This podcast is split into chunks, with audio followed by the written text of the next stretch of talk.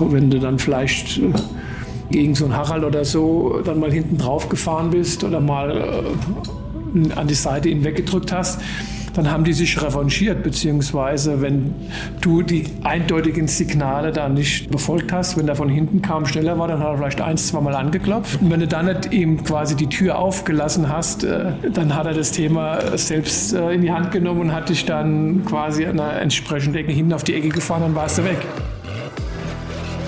Hier ist alte Schule, die goldene Ära des Automobils.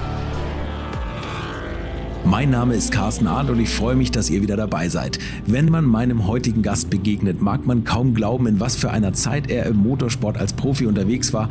Und vielleicht ist es der Triathlon, den er auf höchstem Niveau betreibt und durch den man ihn auch gut zwei Rennfahrergenerationen später einordnen könnte. Aber er ist tatsächlich gegen die großen DTM-Urviecher vom Schlage eines Harald Groß, Olaf Mantei oder Klaus Ludwig gefahren. Und da lernt man das Geschäft dann gleich auch mit allen Tricks kennen. Aber nicht nur das, er ist Sportwagen für Brun gefahren gefahren, hat Le Mans im Sauber C9 gewonnen und das noch auf der alten Strecke ohne Schikanen und er ist in der ITC mit Opel Meister geworden, als die Budgets nach oben fast keine Grenzen kannten und teilweise mehr Geld verbrannt wurde als in der Formel 1. Manuel Reuter ist die Hauptperson in dieser Folge und wenn ihr meine alte Schule Daily Videos regelmäßig auf YouTube verfolgt, dann wisst ihr vielleicht, wer ihm bei den Ford Junioren beigebracht hat, wie man sich beim Rennfahren und gegenüber Medien und Sponsoren so benimmt. Rainer Braun war's. Dass er bei ihm etwas gelernt hat, wisst ihr spätestens nach diesem Podcast. Viel Spaß jetzt mit Manuel Reuter. Erzähl mal, wie es bei dir losging in den 70ern. Richtig, es war in den 70ern. Meine Güte. Ja, das war 78, 77. Da hat das Ganze dann angefangen mit dem Kartsport. Ja, schon lange her, verdammt. Äh, ja, mit dem Kartsport angefangen, aber damals war ja auch Kartsport noch, da wusste gar keiner was. Das ist quasi, Kartsport haben die verbunden mit einem, mit einem Catcar zum Treten. Ähm, hat es angefangen, dann bin ich Kart gefahren bis Anfang der 80er. Und dann haben natürlich meine Eltern irgendwann gesagt, das ist zwar schön, was du da machst, aber das kostet nur Geld und, und bringt nichts. Was hat das damals gekostet? Vielleicht 20.000 Mark oder so. Oh, aber, ich war, dann, aber ich war dann schon relativ früh, bin dann beim Neubert auch gefahren, Eurocard. Und habe mich dann ein bisschen hochgearbeitet und konnte dafür relativ ganz kleines Geld dann fahren. Habe in den Ferien da immer gearbeitet, mhm. dass also das Budget deutlich nach unten ging. Und äh, von daher war das überschaulich, aber war im Verhältnis dann auch schon, schon gescheit Geld. Und wie gesagt, meine Eltern haben dann gesagt, Feierabend, hast genug Geld verballert und äh, dann hatte ich gelesen, dass es eine Rennfahrerschule gibt. Am Nürburgring oben. Das war noch alte Südschleife. Und der jahresbeste Schüler hat eine kostenlose Saison äh, Formel Ford 1600 bekommen. So, okay, dann gibt mir nochmal das Geld für die Rennfahrerschule. Entweder ich bin gut, gewinne die Rennfahrerschule und geht's weiter, oder wenn ich halt nicht gut bin, dann, dann war es das. Dann habe ich, wie gesagt, die Rennfahrerschule gemacht, habe die dann gewonnen Okay. Und habe dann diese kostenlose Saison Formel Ford 1600 bekommen. Formel Ford 1600 war damals die, die Einstiegsformel. Äh, weltweit wurde da Formel Ford gefahren. Am Jahresende gab es ja immer das Riesenfestival. Und äh, es lief dann sehr gut an. Ich glaube, das erste Rennen in Hockenheim war ich auf Polen mit 1,6 Sekunden und habe gewonnen. Also die Saison oh, lief, okay. lief sehr gut an. Und entweder habe ich Rennen gewonnen oder bin ausgefallen. Und mein Teamkollege war damals der Roland Ratzenberger. Beziehungsweise das war der Hauptinstruktor und der ist dann auch gefahren. Und es gab dann relativ schnell ja, teamintern Ärger, weil ich immer schneller war wie der Roland. Und da kann ich mich noch gut erinnern, in Sanford das Ganze ein bisschen eskaliert. Dann haben sie bei mir den Motor ausgebaut und beim Roland ausgebaut und haben die Motoren gewechselt. Das Ergebnis war das gleiche. Ähm, das hat natürlich, äh, oder bezüglich des Verhältnisses zum Roland war das nicht unbedingt förderlich. Ich bin dann im Jahr drauf schon gefördert worden von Ford, bin die Ford äh, Junior Förderung gekommen, habe eine kostenlose Saison Formel Ford 2000 bekommen, die ich ja dann auch direkt gewonnen habe.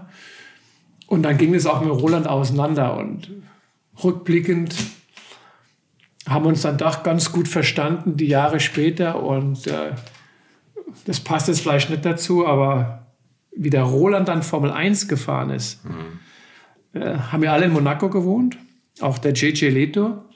Und der JJ Leto war in dem Jahr Teamkollege vom Michael Schumacher bei Benetton. Mhm. Und der JJ hat einen ganz schweren Testunfall gehabt in Silverstone, wo er sich den Nacken gebrochen hat. Und sein erstes Rennen war dann Imola, wo der JJ zurückkam, genau. Und der Roland ist da ja, mit Simtech gefahren, ist dann verunglückt. Und ich bin da Porsche Supercup gefahren. Und da waren wir noch in, ich glaube, Montag, Dienstag in Monaco bei unserem Italiener oben, haben gegessen und toll und alle da, der JJ zurück und der Roland kann Formel 1 fahren. Ich bin da Supercup gefahren, äh, Gastrennen und äh, ja, dann hat dieses Wochenende quasi mit dem Rubens da freitags seinen Lauf genommen und, und, und, und das werden wir alle nie, nie so schnell vergessen. Also so jetzt, da war es der Teamkollege, da hast ein schlechtes Verhältnis, das hat dich dann gebessert und dann ähm, ist jetzt. der Roland da leider verunglückt und der JJ, das muss man auch noch sagen, da war ja noch ein Startunfall, deswegen war ja Safety Car, mhm. ist stehen geblieben am Start und da ist der Johnny Herbert ihm hinten reingefahren. Und dann hat es seinen Knick wieder gemacht.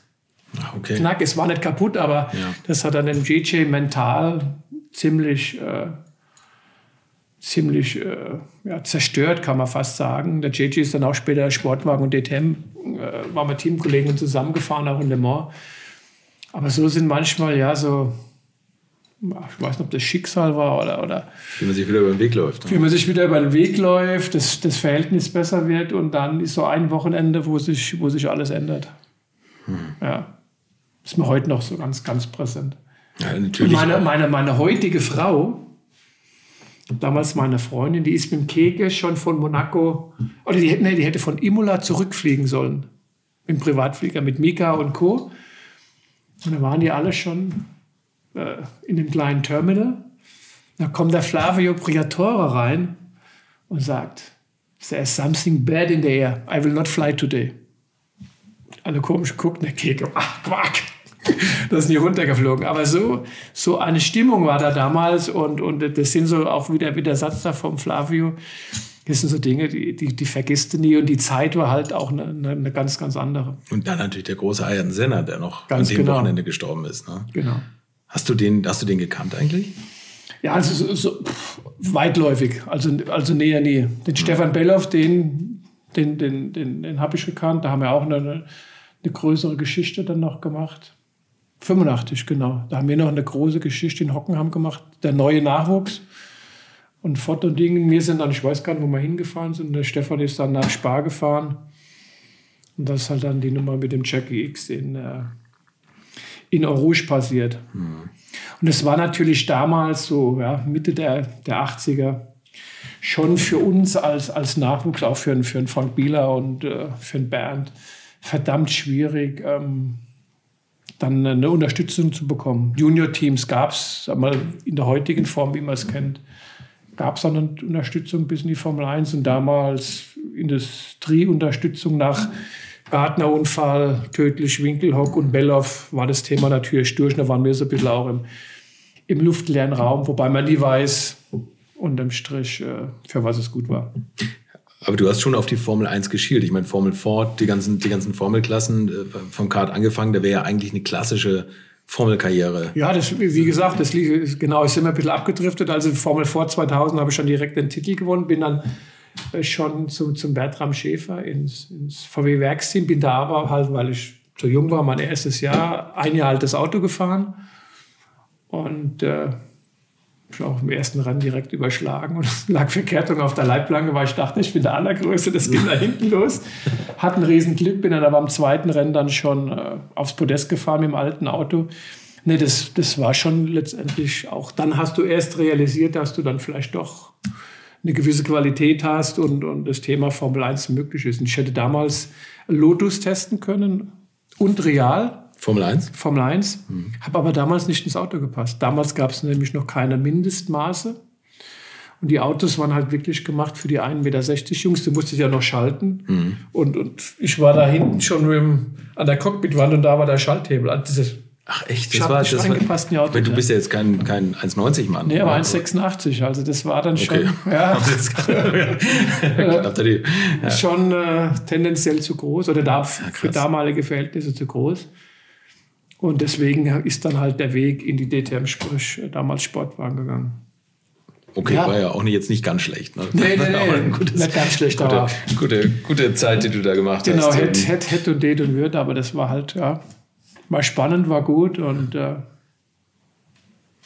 aber ja, wie du schon gesagt hast, vielleicht bei den ganzen Todesfällen, die das damals noch gefordert hat in den, in den 80er Jahren, beziehungsweise ja eigentlich länger nicht mehr. Und dann kam ja dieses schwarze Wochenende von Imola 94, da war ja vorher lange nichts. Genau. Aber trotz allem waren die Autos ja noch lange nicht so sicher wie heutzutage. Ähm, du bist dann zu den Ford Junioren gekommen äh, in die DTM. Genau. Und da kommt der Rainer Braun ins Spiel. Der hat euch da irgendwie so ein bisschen unter seine Fittiche genommen, glaube ich, oder? Genau, der Rainer war für uns zuständig, auch so ein bisschen, ja, das Ganze von, von Mediatraining. Also es ist ja, ja. heute hat es einen ganz anderen Stellenwert, aber wie man sich benehmen sollte beim Essen, wie man umgeht äh, mit Partnern, mit den Teams und so weiter. Und, und das war ja letztendlich eine tolle, prägende Zeit und, und wir haben da, glaube ich, auch alle unser, unser Handwerk äh, nicht verkehrt gelernt. Aber da hat er tatsächlich, also solche, solche, für solche Sachen war der zuständig, hat euch so Mediatraining. Ja, also halt, wie man mit Journalisten, wie man ein Interview angeht und, und ja, das war so, so all, allumfassend auch. Ich meine, bei dem einen Podcast hat der Rainer ja auch das, das Nürburgring-Rennen explizit, dann hat er gesagt, wie wir da rangehen sollen. Das, das war dann eine Sache, aber wir haben natürlich. Was ihr waren, gemacht habt, war die andere Sache. Genau, ne? wir, wir haben nur gesehen, wir wollten vorne sein, vorne stehen, vorne fahren. Und wir hatten ja damals auch äh, extrem prominente äh, Teamkollegen, also die zwei Gläuse, der Klaus Ludwig und der Klaus Nietzlitz, das mhm. waren ja damals speziell äh, der Klaus, der Ludwig, schon die, die Benchmark im Turnwagen, Sportwagen.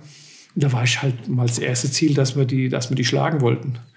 Und es ist uns auch relativ gut geglückt. Ich kann mich noch erinnern, das war, glaube ich, im Jahr davor. Ich weiß nicht, ob das mein erstes oder zweites Rennen, da sind wir in sieben. 84 bist du bei Ford eingestiegen, ne? Ja.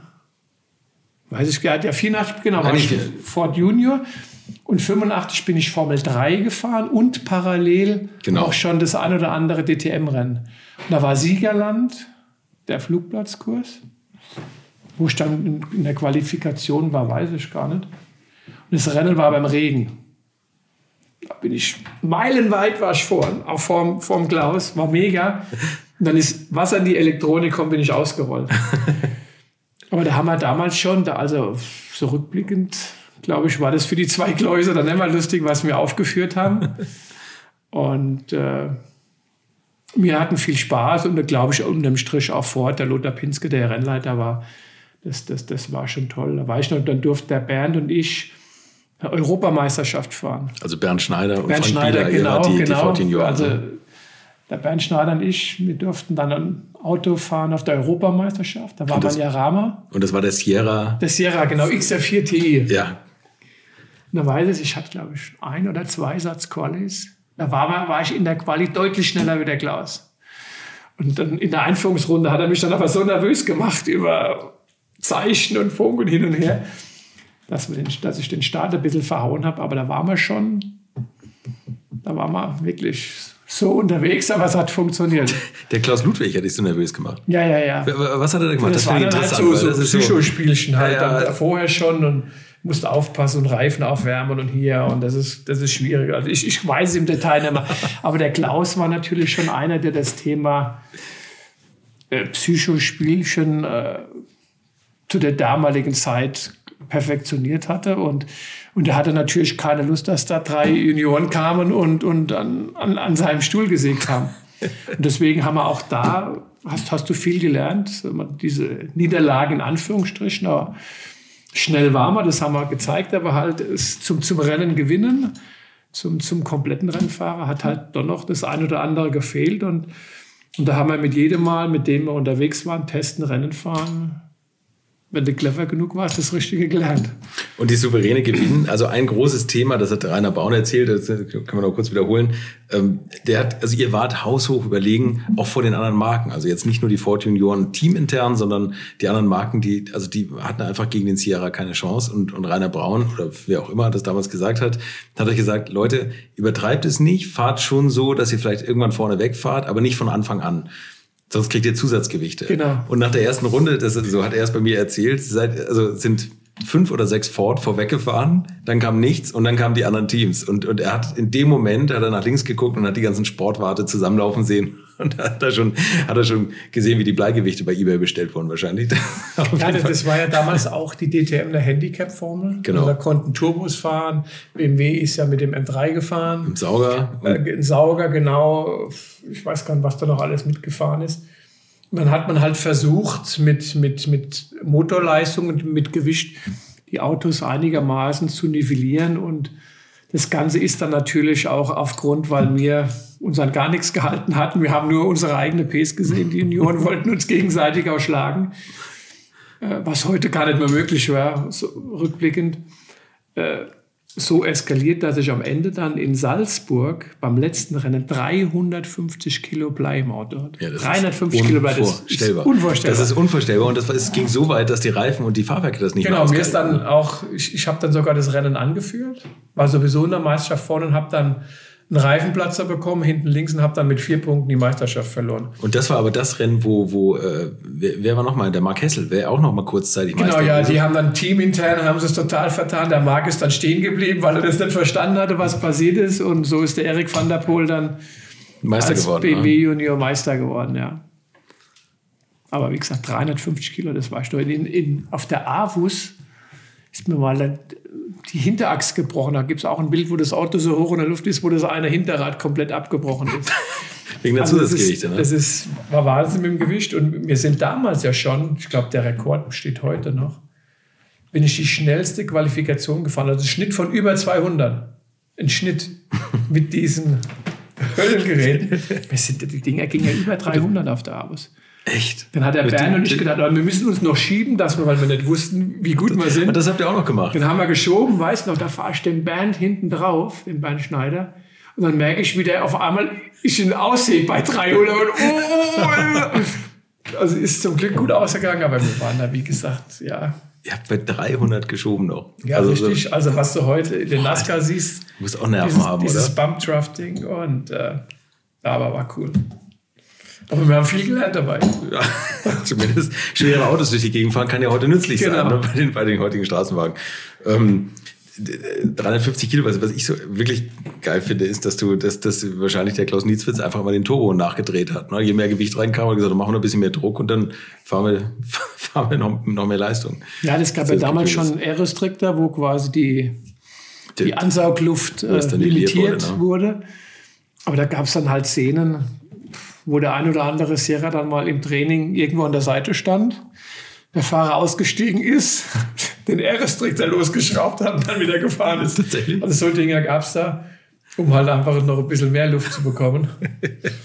aber es hat, wie gesagt, das wäre ja heute unvorstellbar, aber ja, es war damals so. Das kann man sich gar nicht vorstellen, weil heute alles so kameraüberwacht ist und, und du hast einfach noch eine Zeit erlebt, wo das, wo das weit weg war. Und dein erstes DTM-Rennen, wenn man das Fahrerfeld sieht, äh, ich meine, das war fast eine andere Generation. Da sind Olaf Mantei im, im, im, Genau. äh, im, im Rover mitgefahren, Harald Groß, Volker Stritzek, Peter Oberndorfer, Gerhard Berger, Klaus Genau. Ludwig, den du eben schon erwähnt hast.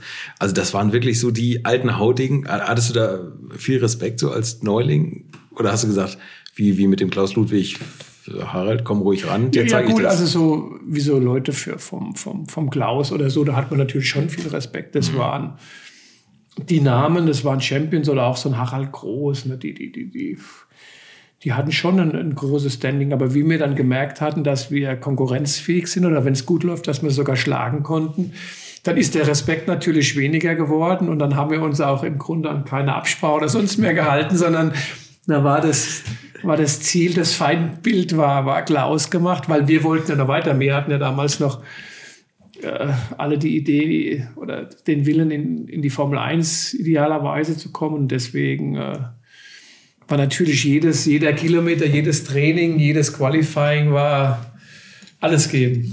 Lieb- Lieber tot als Zweiter nach dem Motto, so sind wir damals gefahren. Du mal die, die gemeinen Methoden von Harald Groß, davon hat mir im Podcast erzählt, wie er gerne also Jungspunde hinten umgedreht hat, indem er hinten so auf die Ecke draufgefahren ist oder sowas. Hast du sowas mal erlebt oder habt ihr euch mit sowas rumschlagen müssen? Oder seid ihr immer so weit vorne weggefahren, dass die gar nicht mehr rangekommen sind mit ihren? Nee, aber das, das war ja auch was, was heute zum Be- Beispiel einer der, der Gründe vielleicht auch ist, warum wir so viele Fans mittlerweile verloren haben, weil du es letztendlich auf der Strecke austragen musstest. Also auch wenn du dann vielleicht gegen, gegen so einen Harald oder so dann mal hinten drauf gefahren bist oder mal äh, an die Seite ihn weggedrückt hast, dann haben die sich revanchiert, beziehungsweise wenn du die eindeutigen Signale da nicht, äh, sag ich mal, befolgt hast, wenn der von hinten kam, schneller war, dann hat er vielleicht eins, zweimal angeklopft. Und wenn du dann nicht ihm quasi die Tür aufgelassen hast, äh, dann hat er das Thema selbst äh, in die Hand genommen und hat dich dann quasi an der entsprechenden Ecke hinten auf die Ecke gefahren, dann warst du weg.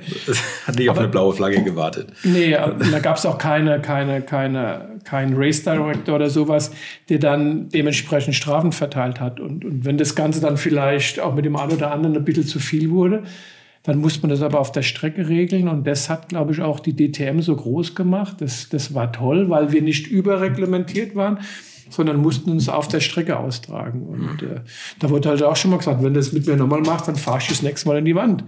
Und wenn das so war, dann wussten wir, okay, wenn es dann vielleicht noch so ein Harald oder sonst irgendeiner gesagt hat, da wusstest du, dann muss ich äh, vielleicht doch zurückstecken oder wie gesagt, das Anklopfen respektieren und ihnen dann die nötige Luft lassen.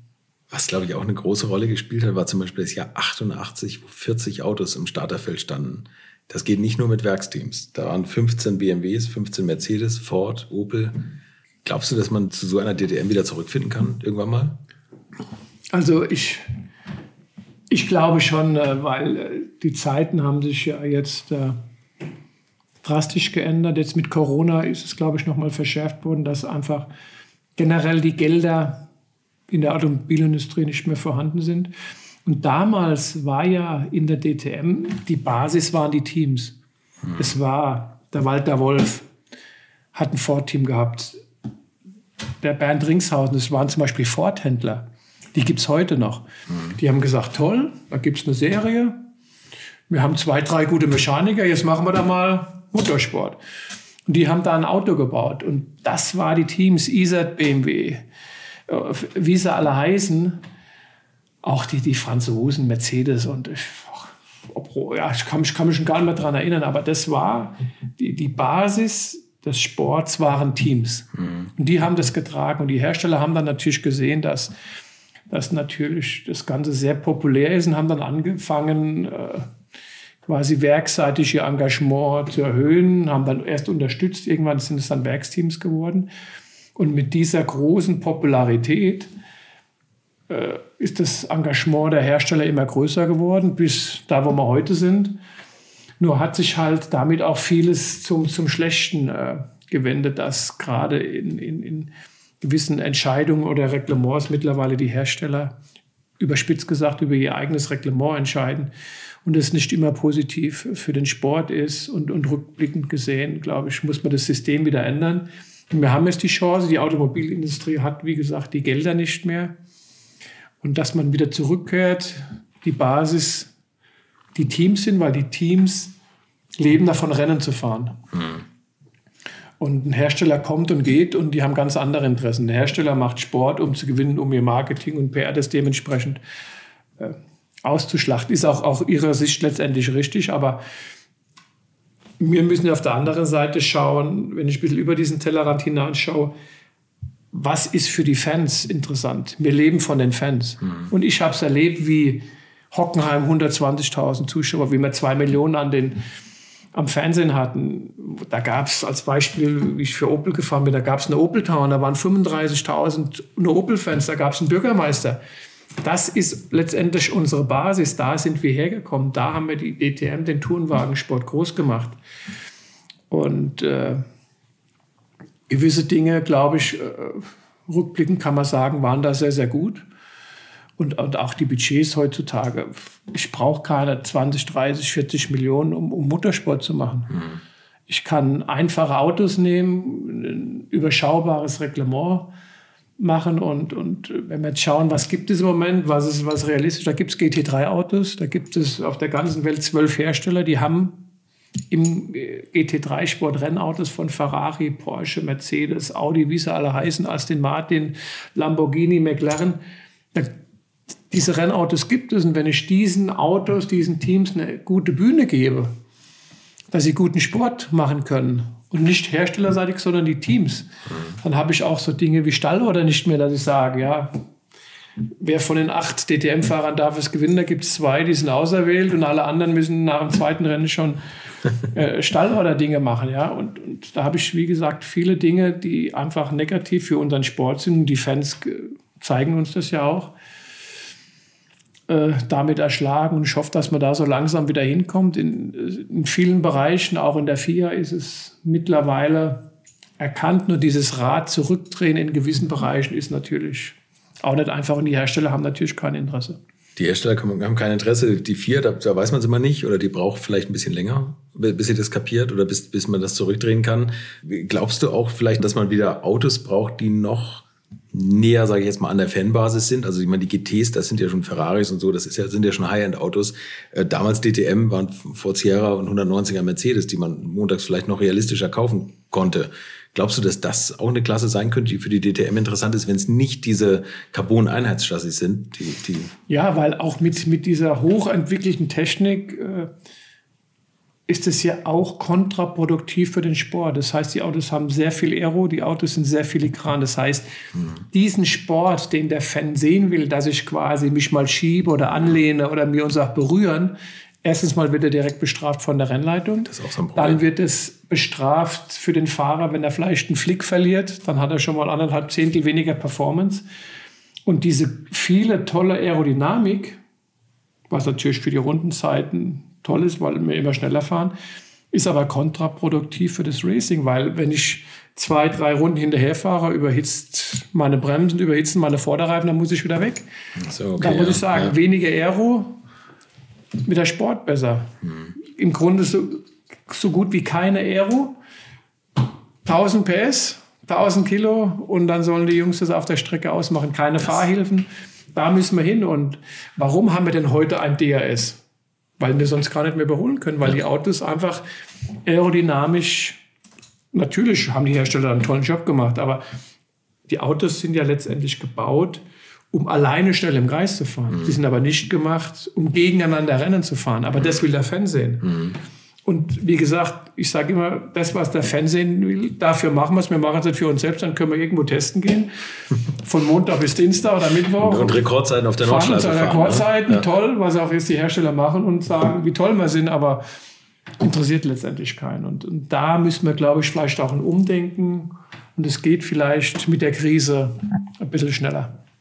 Ja, hoffentlich. Aber das finde ich interessant, was du sagst. Die Autos sind zum, zum alleine Schnellfahren gemacht. Also langsam läuft es darauf hinaus, ne? dass, die, dass die Autos ja, alleine ist, immer schneller fahren. So, ja. Was kostet du? Du fährst der GT Masters oder hast da ein Team, ne? oder? Wird, wird ja, ich bin sportlicher Leiter bei, bei Rotronic Racing.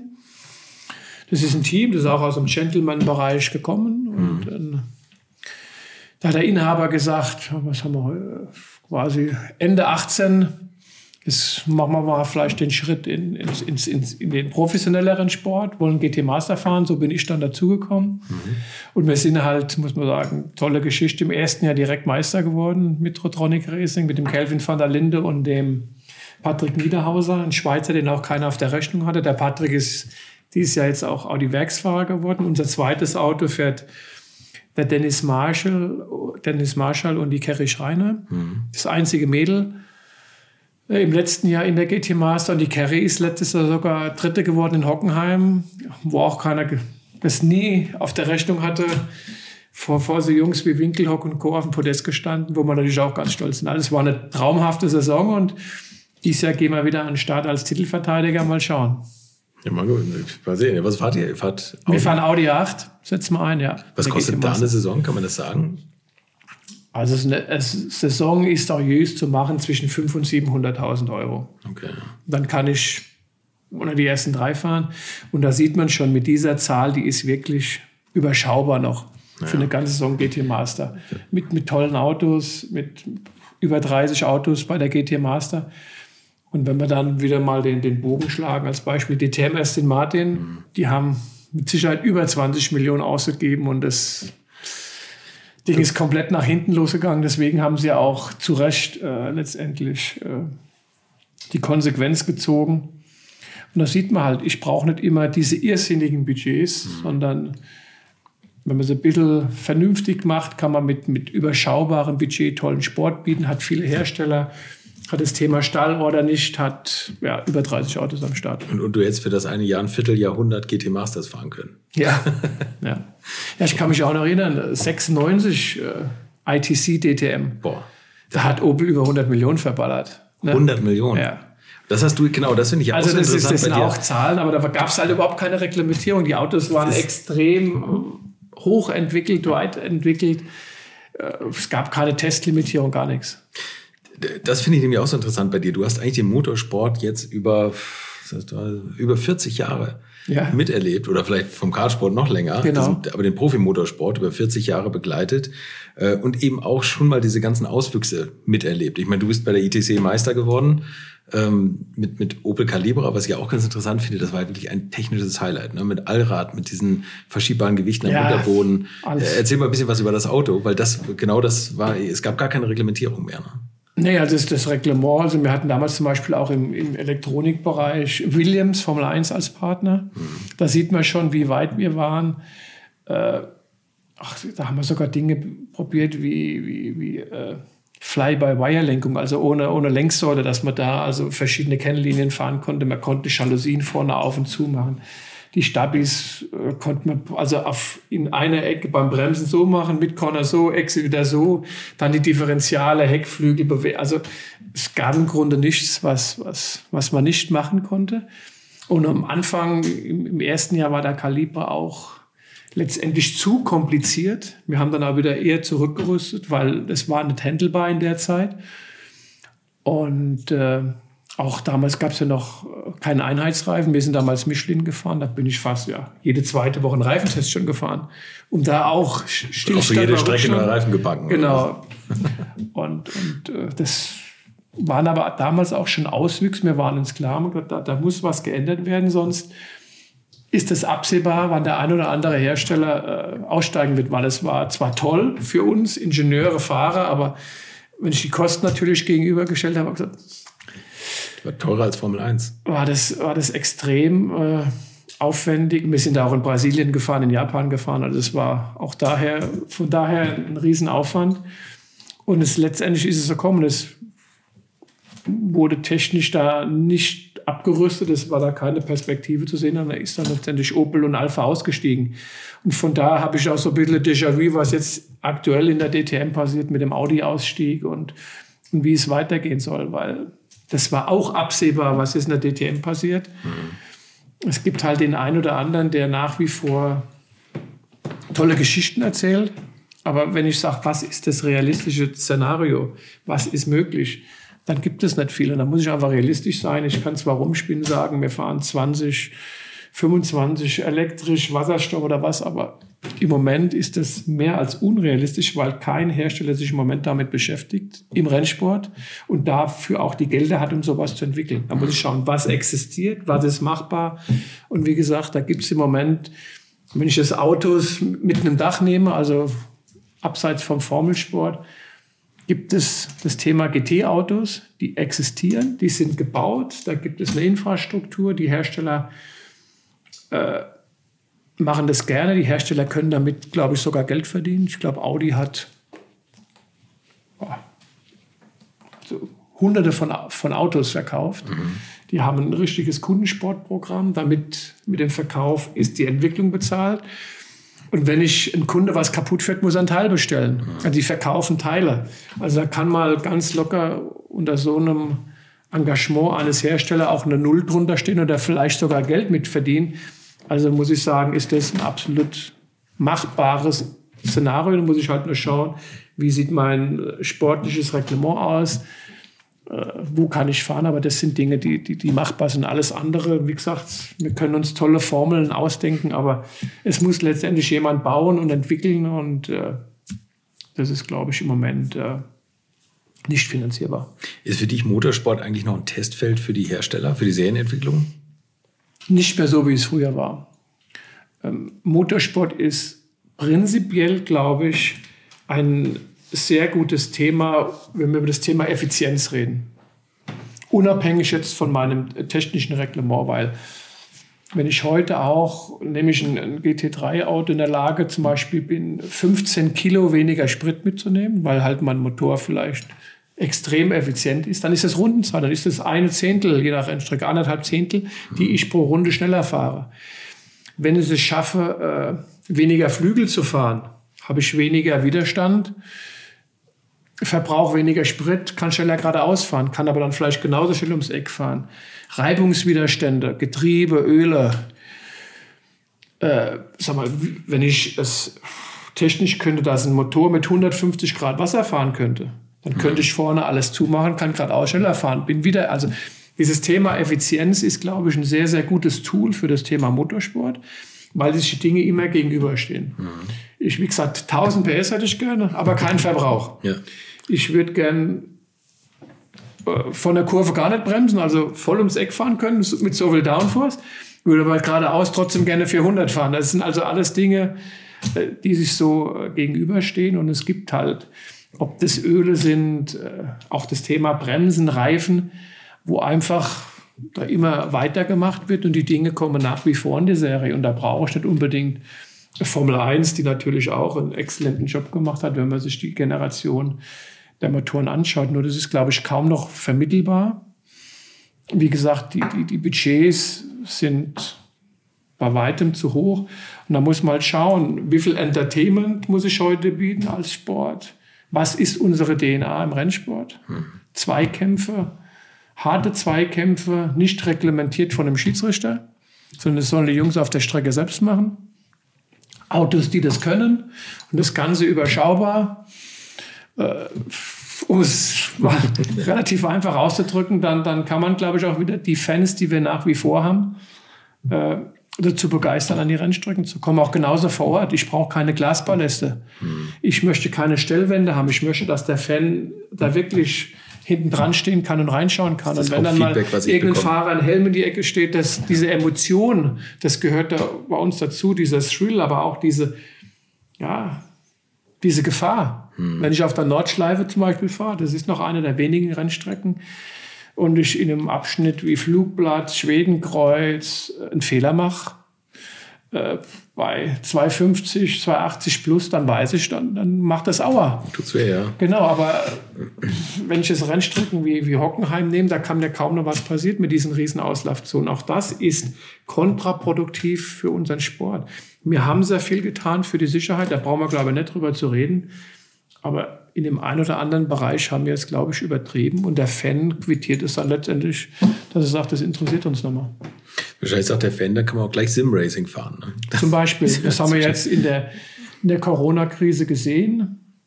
Und, aber auch, wenn ich jetzt das Sim-Racing nehme, da sind die ja Stoßstange an Stoßstange gefahren. Mhm. Und geile Manövern hinten drauf gesehen, haben alle gejubelt. Ja, da finden sie es toll, aber auf der Rennstrecke. Machen sie es nicht, ne? Da können wir es gar nicht machen, weil dann der Schiedsrichter kommt und sagt, das geht nicht und die Autos kaputt sind. Also, das hat auch wieder gezeigt, das, was da dann die Fans sehen wollen, das konnte man da zeigen und im Realen dann ist es verboten, gibt es Strafen, Autos sind kaputt, Autos können es gar nicht.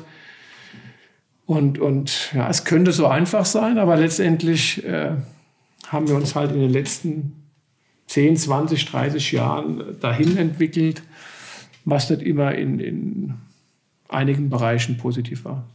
Wo du gerade sagst, 10, 20, 30 Jahren, kann es sein, dass du die 80er eigentlich so die 80er, 90er, die Hochzeit des Motorsports waren? Da waren, da war eigentlich genau das, was du jetzt gerade formuliert hast. Ne? Da gab es diese Schrauben, 70er Jahre natürlich auch, aber da gab es die Schrauben, da gab es die offenen Boxen, da genau. gab es die Autos, die greifbar waren. Das ist ja heutzutage vielleicht auch ein Aspekt, wo man immer sagt, an heutigen Autos kann man eh schon nicht mehr selber schrauben, dass man auch gar kein Verständnis mehr dafür hat, was eigentlich die Leute in der Box machen. Weil ich meine, die meisten schließt ihr nur noch einen Laptop an und, und könnt alles auslesen. Und es ist ja natürlich sehr viel Elektronik inzwischen in den Autos. Was ja, aber auch, auch diese Elektronik äh, bin ich auch kein Freund mehr davon. So toll das ist, aber durch die Elektronik ist auch der Anteil der Fahrer deutlich geringer geworden, mhm. weil ja heute kann ich, sehe ich alles. Die Fahrer sind mehr als gläsern. Und äh, wenn ein Training fertig ist, schauen sich erstmal die, die, die, die Ingenieure die Datenflut an und schließen dann daraus ihre, ihre Schlüsse. Und dann wird der Fahrer nochmal gefragt, und was macht das Auto? Aber letztendlich überspitzt gesagt, entscheiden, was dann geändert wird, machen die Ingenieure aufgrund der Daten. Und früher war es halt so, da gab es diese Sensorik noch gar nicht. Mhm. Das heißt, ich als Fahrer muss sagen, das Auto untersteuert hier, das Auto wippt hier, das beim Runterschalten macht das. Äh, wir mussten ja noch, wir hatten eine Haarschaltung, wir hatten eine Kupplung, wenn ich mich verschaltet habe, war der Motor kaputt. Heute mit den Wippenschaltungen, ich kann in der Wippe ziehen, es passiert ja gar nichts. Ja. Also da ist, ist viel weniger diesem, in diesem Bereich gefordert von den Fahrern. Und das ist halt auch ein Aspekt, äh, der nicht unbedingt nach, nach meiner Meinung oder auch wenn du mit den Fahrern sprichst, äh, der, der richtige ist. Da ist weniger mehr, dann kann sich auch der, der Gute noch mal mehr absetzen. Mhm. Und, und, und das soll ja auch so sein, dass der Fahrer und die Teams im Mittelpunkt stehen. Natürlich, wenn es auch unsere Ingenieure wieder bei der Rotronic hören, die schimpfen mich dann wieder und sagen, ohne uns wird kein Auto fahren. Aber es muss dieser, diese, dieses, dieses, sage ich mal, dieses Miteinander, die goldene Mitte geben. Und im Moment sind wir halt zu sehr äh, zu sehr ingenieurslastig, ingenieurslastig ja, und, und wenn man dann die, die Top-Meisterschaften nimmt, werden ja dann die 1 zu 1 Daten dann abends ins, ins Werk rübergefunkt und die fahren dann auf den Simulatoren dementsprechende Programme und dann geht das wieder zurück an die Rennstrecke. Und das ist natürlich für so einen Zuschauer nicht nachvollziehbar. Es kostet unendlich viel Geld und ist der Sport besser geworden? Leider, Leider nein. Ja, genau. Und, und, und das ist das Ganze. Der, der, der Fahrer muss es selbst spüren. Überhitzen ist meine Reifen. Wie ist der Sound ist? Was macht das Getriebe? Muss ich da vorsichtig sein? Muss ich vielleicht was rausnehmen? Kann ich angreifen? Das sind alles Dinge, die sind verloren gegangen. Kann man über die Curbs raspeln, ohne dass der Sportwart meckert? Das sind, ja, das auch, auch, auch ja, Curbs ist ein gutes Thema. Es gibt die eine oder andere Rennstrecke, äh, wo dann, wo es noch hohe Randsteine gab wenn man dann halt, oder auch aktuelle DTMs, zu hart drüber fährt, ist das Auto kaputt. Und was passiert dann aber? Dann kommt der Hersteller und sagt, da können wir nicht mehr fahren oder den Randstand müssen wir ändern. Unser Auto geht kaputt. Dann muss ich sagen, ja, da darf er nicht drüber fahren. Äh, dann hat er einen Fehler gemacht. Das ist ja genauso, wenn ich die Wand vergessen dann muss ich die Wand wegmachen. Was an Schmarrn.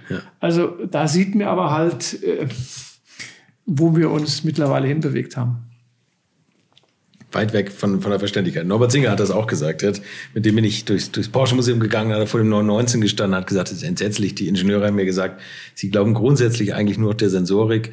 Was der genau. Fahrer sagt, ist weit sekundär. Also, er hat gesagt, das, das hören wir uns schon noch an, aber eigentlich wissen wir schon besser, was gemacht werden muss. Und das ist tatsächlich weit weg vom, vom fannahen Sport. Ne? Und das macht ja eigentlich auch keinen Spaß mehr. Gibt es da Fahrer eigentlich, ja, da haben wir vorhin auch schon mal kurz drüber gesprochen. Es gibt kaum noch Fahrer, die sich so im, im Selbstmarketing absetzen können. Also es, es, gab damals so viele Typen und, und da zähle ich dich ja auch zu und, und sagen wir ein Harald Groß, von dem ein großer, großer Liebling meiner, meiner Hörer ist, weil der einfach irgendwie mit seiner Schlitzohrigkeit sich da immer so durchgewurschtelt hat. Ne, genau.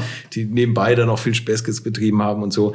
Ähm, auch heute haben die Fahrer das nicht mehr, dass die eine Chance haben, sich so abzusetzen. Ich habe immer das Gefühl, die sind so eingebunden in Sport und Ernährungspläne und Simulatorentraining, dass die eigentlich gar keine Zeit mehr haben, für irgendwie mal links und rechts zu gucken und, und irgendwie aus der, aus der Gruppe auszuscheren. Glaubst du, man müsste auch mehr dahin kommen, dass, die, dass man wieder mehr Typen in den Rennsport reinbekommt? Oder, oder gibt es die Leute und, und wir sehen sie noch nicht? Also, also geben tut es die Leute. Äh, die Zeit dazu hätten sie auch. Aber das große Problem ist, dass es nicht gewollt ist. Die Hersteller haben da überspitzt gesagt, äh, die Finger drauf. Man ist ja schon ein bisschen wieder dazugekommen, dass die Fahrer ein bisschen mehr ihre eigene Personalität ein bisschen in den Vordergrund äh, schieben können dürfen. Aber es, es, gibt natürlich auch ein grundsätzliches Problem in der Medienlandschaft mittlerweile mit, mit Twitter, mit Instagram, mit Facebook. Es gibt nur noch Schwarz-Weiß. Mhm. Und die Hersteller haben natürlich schon gewisse Vorstellung, wie ihren Werksfahrer, wie ihre Fahrer in der Öffentlichkeit auftreten sollen. Und wenn das nicht unbedingt konform ist mit dem, was halt man im Moment äh, bei dem jeweiligen Hersteller möchte, dann, dann gibt es halt vielleicht schon mal den einen oder anderen Anruf oder die äh, WhatsApp und sagt, bitte löscht es mal oder formuliert es anders. Erlebst du sowas? Oder bei, bei das Fahrern gibt es aktuell, also das weiß ich auch von einigen Fahrern okay. und äh, sowas gab es einmal bei uns früher gar nicht und wir haben uns darum letztendlich gar nicht ja, groß geschert, weil wir konnten da also, glaube ich, oder wir haben da noch viel freier agieren können. Wie gesagt, aber das sind zwei. Einmal das generelle Thema Medienlandschaft und dann halt auch durch dieses Riesenengagement der Hersteller, die bezahlen natürlich auch, sag mal, sind mit ihre bestbezahlten Angestellten. Mhm. Und dann müssen die natürlich auch ja, diesen, diesen äh, Marketing-Ansprüchen gerecht Marketing, werden. Marketing, PR-Ansprüchen gerecht werden, genau. Ihr habt damals den, den strengen Rainer Braun gehabt, aber der war selber kein, kein Genau, kein, genau. Da war das halt kein Kind von Traurigkeit. Ne? Der, der Rainer graue Haare bekommen, was machen die denn hier schon wieder?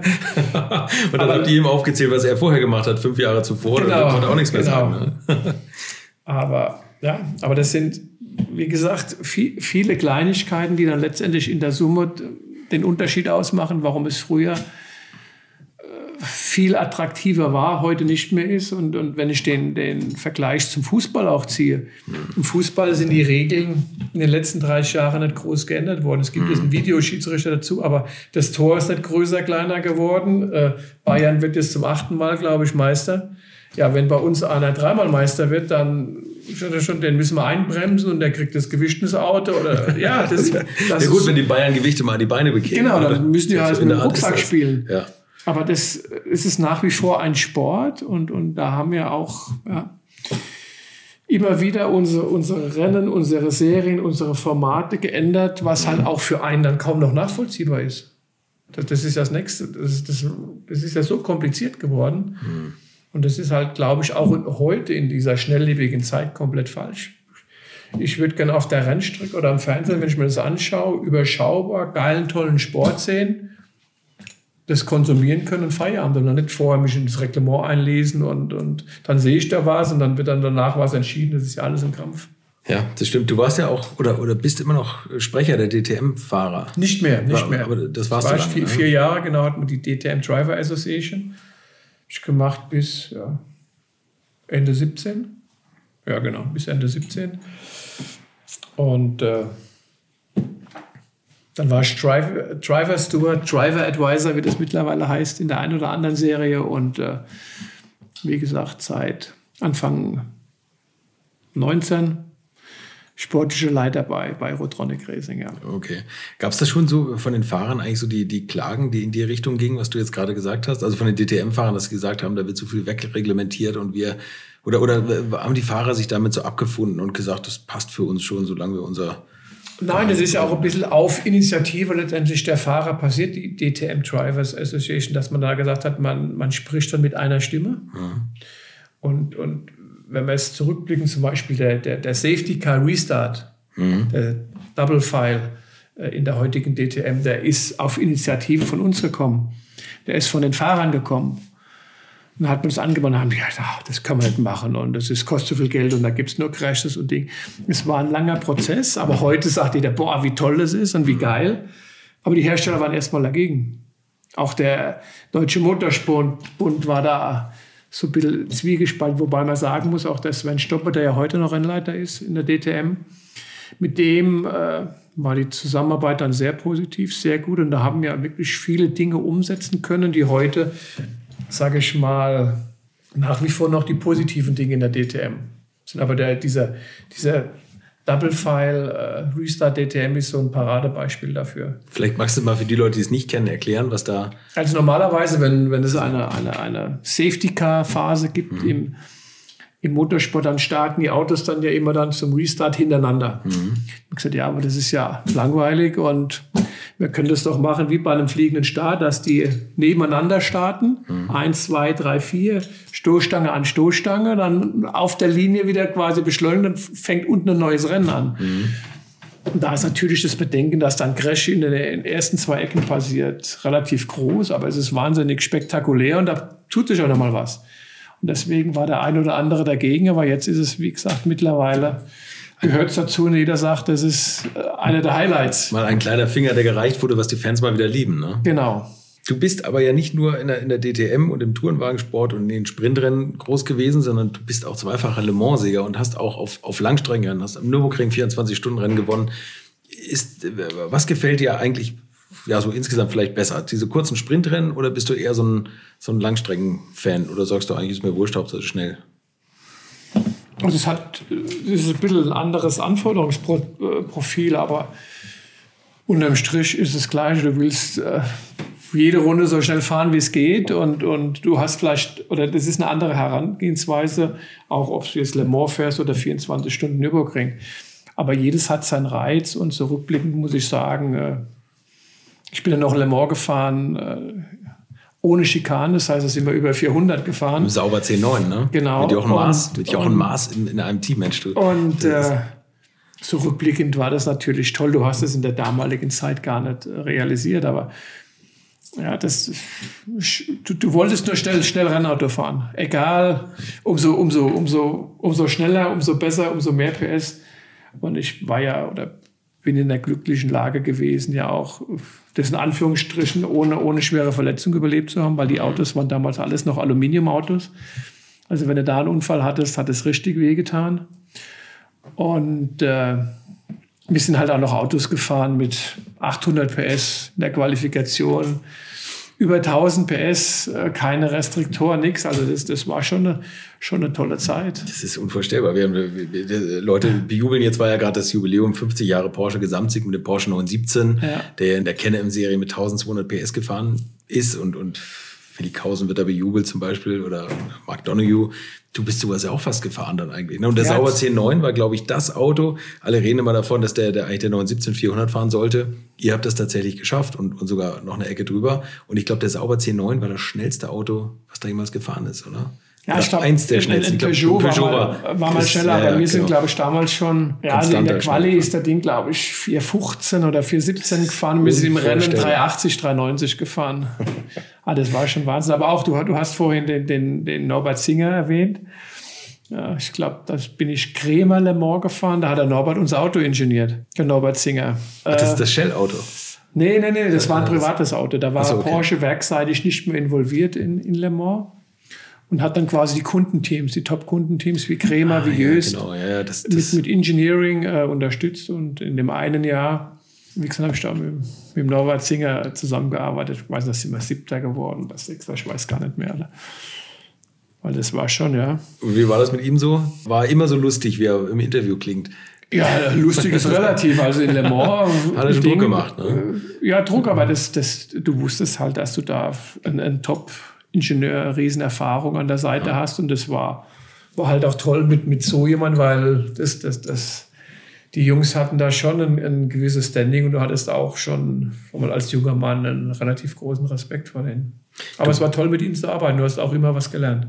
Du bist auch für Brun gefahren, ne? Genau das ist ja, also der, der Brun, das gilt ja auch so als ein, ein bunter Vogel. Der Walter Brun, ja. Im, Im, Rennsport, der leider komplett untergetaucht ist. Ne? Also nicht untergetaucht, aber der macht jetzt nur Musik und Film im Rennsport nichts mehr zu tun haben. Genau. Bin dann nämlich immer hinterher, dass ich den nochmal bekomme, aber so richtig stößt man da nicht durch. Und der Stritzelstuck hat mir auch erzählt, dass man, dass er eigentlich nichts mehr damit zu tun haben will mit seiner Vergangenheit. Was immer schade ist. Aber erzählt mal, was das für ein Typ war. Also ich, ich war das so das, das bunteste Team, für das du gefahren bist? Oder?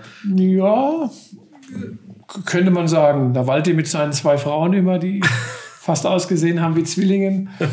Ja, aber das war damals eins der Top-Teams äh, in, in, in, der Sportwagen-Weltmeisterschaft. Der ist ja dann sogar äh, Sportwagen-Weltmeister geworden, das ja. Team Brun.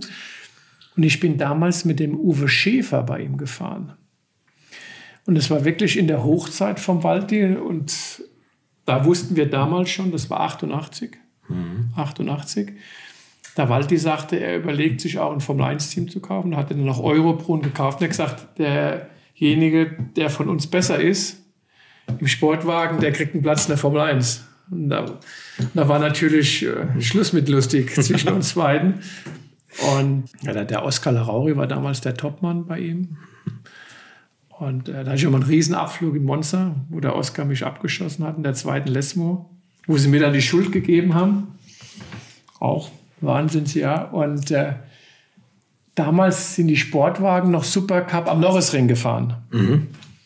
Und ich hätte damals, war sogar, glaube ich, geplant, dass ich das Jägermeisterauto fahren soll. Aber aufgrund dieses Unfalls, wo sie mich dann beschuldigt haben, nachblickend, auch wenn man Peter Reinig redet, äh, war das falsch, aber äh, andere Geschichte habe ich dann ein Standardauto bekommen. Da gab es dann schon unterschiedliche Elektronikstände. Okay. Und äh, unterschiedliche Autos. Ich also 956 und 962. Die, ja, nein, die, aber schon auch im, 9, ne? im 962. 962 war der das Nachfolger. Das war dann 1.7 Elektronik, das andere war noch so, okay. runter. War noch Windows 3.11. So ungefähr, genau. Und äh, okay, bin ich halt das, das normale Auto gefahren, aber ich bin da Dritter geworden. Hinter den zwei Werksautos, sprich hinter dem Mercedes und dem Stucki äh, im, im Shell Porsche. Ja, okay. Mit dem alten Auto bin da Dritter geworden. Am Norrisring stand er am Podest. Und äh, das war dann natürlich auch riesen Genugtuung. Habe ich gesagt, euch, Wichsern auf gut Deutsch, habe ich gezeigt. Und äh, das Tolle ist, wenn man, äh, da hat sich wieder einiges zusammengefügt. Die Siegerehrung hat damals der Franz Josef Strauß gemacht. Okay. Hat schon einen schweren Unfall, Fuß gebrochen und so weiter, lag im Krankenhaus. Äh, Riesenschulden. Und äh, der Wolfgang Schattling, der dann 20 Jahre lang Mercedes-Pressesprecher wurde, Mercedes-Benz, wir waren damals schon, sagen wir, was können wir denn machen, dass wir hier Unterstützung kriegen und das gibt es ja nicht und das kann daran schaden. boah, schreiben wir einen Brief an den Franz Josef Strauß, ob er nicht einen jungen Rennfahrer da unterstützen würde. War ja komplett naiv. Dann hat der Franz Josef Strauß aber geantwortet. Unglaublich. Äh, ja, dass es also schwierig sei, da von Seiten der Industrie äh, Unterstützung oder Unterstützer zu finden. Aber er hat mal die in Bayern ansässigen Automobilunternehmen kontaktiert und informiert. Die werden sich bei mir melden. Dann hat er auch wirklich dann eine Woche danach, nachdem ich den Brief hatte, BMW angerufen und Audi angerufen und sie haben da vom Staatsminister, also Wahnsinnsgeschichte. Das gibt's ja nicht. Ja, wirklich. Und ich hatte dann aber schon Vereinbarungen mit Ford, das hatte ich dann alles entwickelt. Audi hat sich damals entschuldigt, da sie nichts auf der Rundstrecke machen. Die waren noch komplett im Rallye-Bereich. Mhm. Und die BMW-Geschichte hat sich dann, wie gesagt, zerschlagen. Aber, ja, wie gesagt, so, das war Mitte das der 80er. Und dann Ende macht er die Siegerehrung. Ich stehe da oben und sage, Herr Strauß, vielleicht können Sie sich noch erinnern. Konnte er sich erinnern? Ja, war ich, zumindest hat er ja gesagt. Ne? Politiker, wie sie sind. Aber das gesagt, soll äh, Markus Söder heutzutage machen, ne? dass der die Autohersteller angeht. Ja, also das ist ja total irre. Und, und wie gesagt, auch, dass der die Siegerehrung macht, nicht da oben, weil das war schon, war schon Wahnsinn. Was war so dein wichtigster Sieg, äh, rückblickend? Tue ich mir schwer. Ich meine, der Le Mans-Sieg, gerade der erste, kam ich ja wie, wie die Jungfrau zum Kind war ich auch gar nicht richtig darauf vorbereitet und, und das Rennen war auch relativ schwierig. Das, das war, also sagen wir, das 96er Jahr war schon als Gesamtes gesehen äh, extrem gut. Der Le Mans-Sieg mit Jöst, mit dem Privatauto in Anführungsstrichen, plus dann äh, DTM, ITC, auch teamintern gegen den Stuck, gegen den Ludwig, gegen den Letto und gegen den Dalmas. Alles war damals, alles, was, was die Top-Leute waren, schon mal teamintern die Alpha-Jungs, Mercedes noch on top. Mhm. Mit einem Opel, das war also als, als gesamtes Jahr war das schon ein, ein Riesenjahr. Und ich dachte immer, der Tom Christensen wird mal einer sein, der, der das Double auch schaffen könnte, DTM zu gewinnen und Le Mans. Mhm. Aber ja, er hat es nur in Le Mans geschafft, aber dafür ein paar Mal mehr als ich. Und äh, ja, das, das war schon ein tolles Jahr. Aber auch der Nürburgring-Sieg 24 Stunden. 24 ja. Stunden mit einem DTM-Auto, was keiner geglaubt hätte. Dass die so lange durchhalten, ne? Ja, ja. Das war ein Opel Astra V8. Genau, das DTM-Auto genau, quasi adaptiert auf die, auf die Nordschleife. Da hatten wir auch einen wahnsinnig langen, harten Kampf gegen Audi, die mhm. auch damals mit dem TT oben angetreten sind. Aber es gab auch das ein oder andere Ergebnis, was gar nicht ein Sieg war, was, was teilweise höher bewertest, aber das ist halt dann unterm Radar geblieben. Und der Kampf höher ist, ja, du, gerne, hier, hier ist Platz dafür. Genau. Raus damit. Äh, ja. Ja.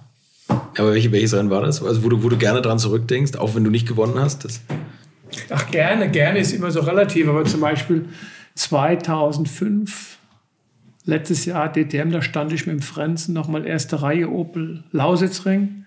Wir haben da nur die Strategie, hat Opel total verhauen ich, ich, war deutlich schneller als der Heinz Harald, durfte aber nicht vorbei. Mich haben sie dann viel zu spät reingeholt.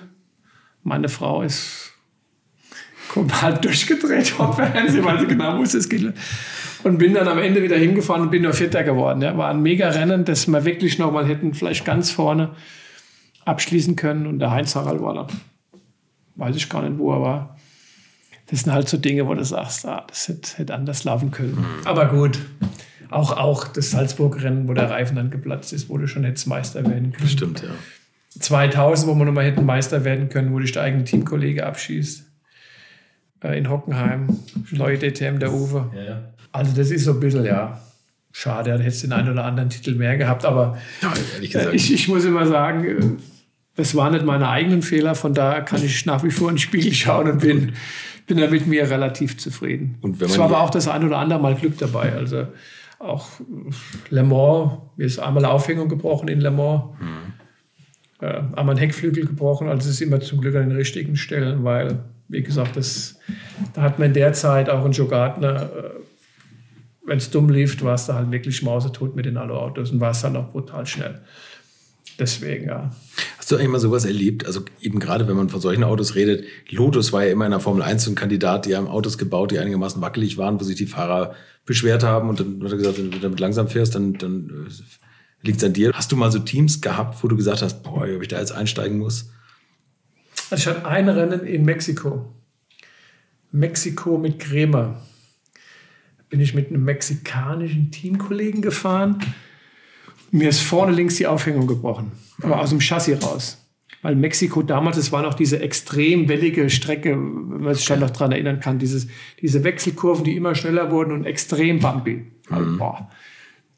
Und da ist mir die Aufhängung vorne links aus dem Chassis gebrochen. Okay. Da dachte ich mir, okay. Dann haben sie da das reparieren wir wieder, dann fahren ich, wie reparieren wir? haben kein Ersatzchassis dabei. Und, äh, und das war damals schon eine Eigenentwicklung von Kremer Kohlefaserchassis. Mit welchem Wagen war das? 962. Okay. Aber Basis war quasi das Aluminium-Chassis. Dann haben sie das Aluminium-Chassis bauen wir selbst nach. In Kohlefaser. Ich glaub, Thompson hat es gemacht in Kohlefaser. Okay. Aber das war natürlich nach heutigen Maßstäben äh, eine wilde Konstruktion überspitzt gesagt. Und Kohlefaser kannst du ja auch nicht kontrollieren. Du musst es ja röntgen eigentlich, genau, ne? weil die Struktur genau. ja kaputt sein kann. Ja. Dann war ich dann, haben die da so Bleche drauf und wieder angeschraubt. Dann habe ich gesagt, ich starte das Rennen. Dann habe ich gesagt, wir machen einen Deal. Der Mexikaner kann starten und wenn das Auto dann noch hält, dann steige ich ein. Was ist natürlich passiert? Ist wieder abgebrochen. Alter Schwede, okay. Und äh, ja, das war letztendlich das einzige Mal, wo ich dann gesagt habe, damit fahre ich jetzt nicht los. Oder auch der Nietzwitz-Unfall. Nordschleife, Ford. Der, der, der Nietzsche war mein Teamkollegen. Wir waren da, ich glaube, ringsaußen war das. Und er hatte den riesen Reifenplatzer gehabt, endet der Dünger höher, hm. wegen dem Gewicht. Hm. Das waren aber damals zwei Rennen. Es gab danach nochmal Rennen. Und ich bin das Rennen noch gefahren, wusste aber genau, dass der Reifen geplatzt ist.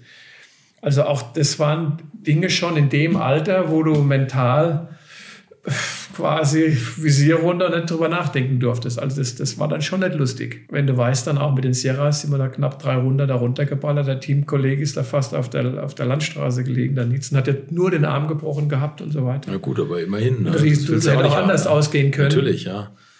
Ja, aber es war eine andere Zeit. Die hat auch ein bisschen geprägt. Wie gesagt, auch diese diese, diese schweren tödlichen Unfälle, dass du ein anderes ja, Verhältnis dazu hast. Aber das hat, ja, so, so hart es klingen mag, dazugehört. Das ist Teil unserer Historie und auch Teil unseres Sports. Hm. Das muss man dazu sagen. Das ist genauso, äh, wenn ich mich in Kitzbühel hinstelle, Abfahrt, mit 140 da runterfahre und einen Fehler mache, dann weiß ich, dann kann das richtig Auer machen. Und das war halt damals auch so. Das ist keiner gezwungen worden. Du hast halt gedacht, du hast ja so viel Talent, so viel Gespür, dass, dass dir das nicht passiert, dass du vorher die richtigen Dinge machst. Aber ja, Glück, Intuition, ich weiß nicht, was dazugehört. Der eine hat es, der andere nicht oder der eine hat halt ja, Pech gehabt. Aber das war auch, wie gesagt, diese Zeiten angesprochen, 90er, 80er, die, die unseren Sport so groß haben werden lassen und so boomen lassen. Ja, und heute gibt es tatsächlich, Reiten ist wahrscheinlich auch gefährlicher als Motorsport inzwischen. Ne? Ja, also ist, man, man, man, muss sagen, also, also hat ja auch, ob das jetzt Formel 1 oder DTM, ich weiß noch, ich war mit der Erste, der dann ein, ein Handsystem gefahren ist in der DTM. Also man hat schon in, in vielen Bereichen extrem viel gemacht, das dann auch letztendlich in der Unfallforschung der Serie wieder zugute kam. Aber es ist halt ein Teil dieses Sports und, und ich glaube, man ist vielleicht in dem einen oder anderen Bereich, auch in Streckenlayouts, in Auslaufzonen, da ist man definitiv äh, übers Ziel hinausgeschossen und es wird ja auch erst schon wieder diskutiert, wie man vielleicht wieder die ein oder andere Asphaltzone da wieder Kies hinmachen kann. Also wir sagen dazu Back to Natural Track Limits, also zu natürlichen äh, Streckenbegrenzungen in Form von Randstein, von Wiese, von Kies. Weil wenn ich ja heute, gerade in den Nachwuchsserien, die Jungs fangen ja immer an mit, mit 120 Prozent. Mhm. Dann verbrennen sich mit oder fahr raus über den weißen Strich und fahr wieder rein. Mhm. Wenn wir das früher gemacht haben, da war ich im Kies oder das Auto war kaputt. Ja. Das war also auch eine ganz andere Herangehensweise. Und, und wenn du vielleicht nicht dieses Top-Talent warst, bist du heute gar nicht mehr bestraft. Weil dann fahrst halt über die weiße Linie und fahr hinten wieder rein. Mhm. Und das fängt halt auch schon damit an, dass dann teilweise die Ausbildung nicht auf diesem Niveau ist, wie wir es damals hatten.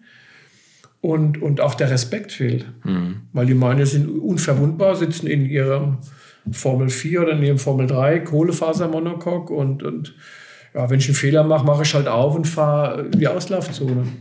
Ich meine, vielleicht kann sich der eine oder andere noch daran erinnern, letztes Jahr der Überunfall oben mit, mit dem Korea in, in Orange.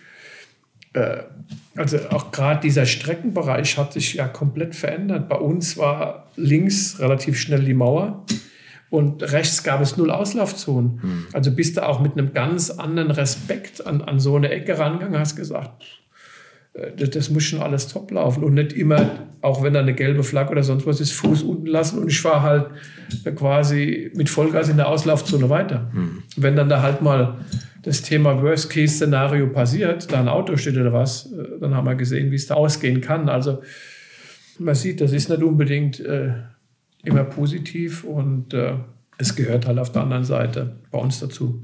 Du hast dir mit der Postakademie immer sehr um den Nachwuchs auch gekümmert. Genau. Ne? Hast du den Leuten noch andere Sachen mitgegeben, sagen wir jetzt mal, wie Rainer Braun euch mitgegeben hat? Oder, oder was, was waren so deine Schwerpunkte? Also hast du tatsächlich auch so ein allumfassendes Coaching gemacht oder ging es da mehr um Abstimmung der Autos und haben nee, nee, schon, schon. Also für mich ist wichtig, dass, dass die jungen Leute auch ihren, ihre, ihren Typ beibehalten, dass sie sich nicht verbiegen lassen, dass sie authentisch sind und dass sie halt auch diesen, diesen, ja, so auch so dieses Sportsmanship äh, auch mit Anstand verlieren können. Mhm. Ich, auch wenn ich Zweiter werde und einen tollen Kampf habe, ist das für mich was wert.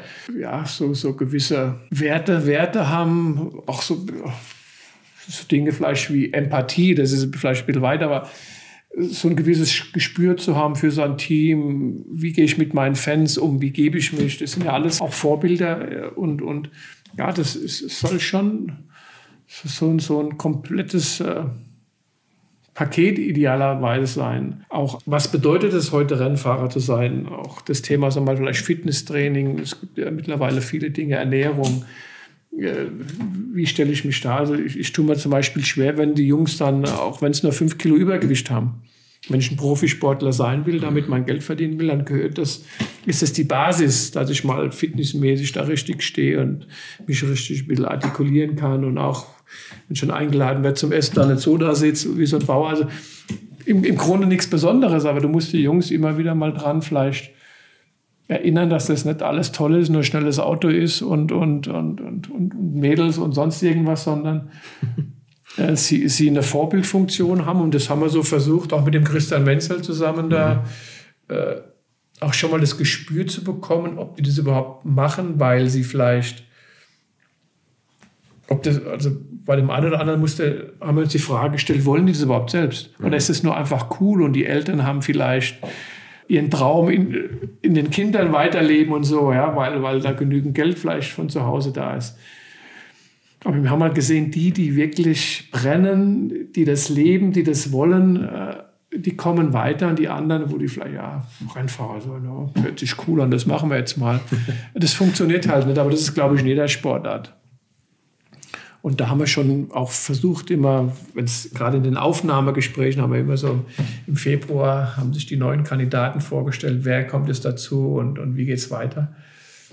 Da haben wir uns danach dann immer auch schon mal angeschaut und haben gesagt, pff, das, das funktioniert halt überhaupt. Oder auch total fremdbestimmt. Ne? Hm. Aber gut, das ja, war auch ein spannendes Thema, ja. Okay. Kommen wir zur letzten Frage. Mal angenommen, das Erdöl geht aus und jeder kriegt seine letzten 50 Liter Sprit auf den Hof gerollt. In welchem Auto und auf welcher Strecke verfährst du es? Ob ich es auf der Strecke verfahre, weiß ich gar nicht. Ich glaube, ich würde mir das aufheben. Für wann? Ja. Wenn das Tempolimit endlich durch ist in Deutschland. Vielleicht nur, wenn das richtige Auto in der Garage stehen hast, anzulassen, den Sound zu hören.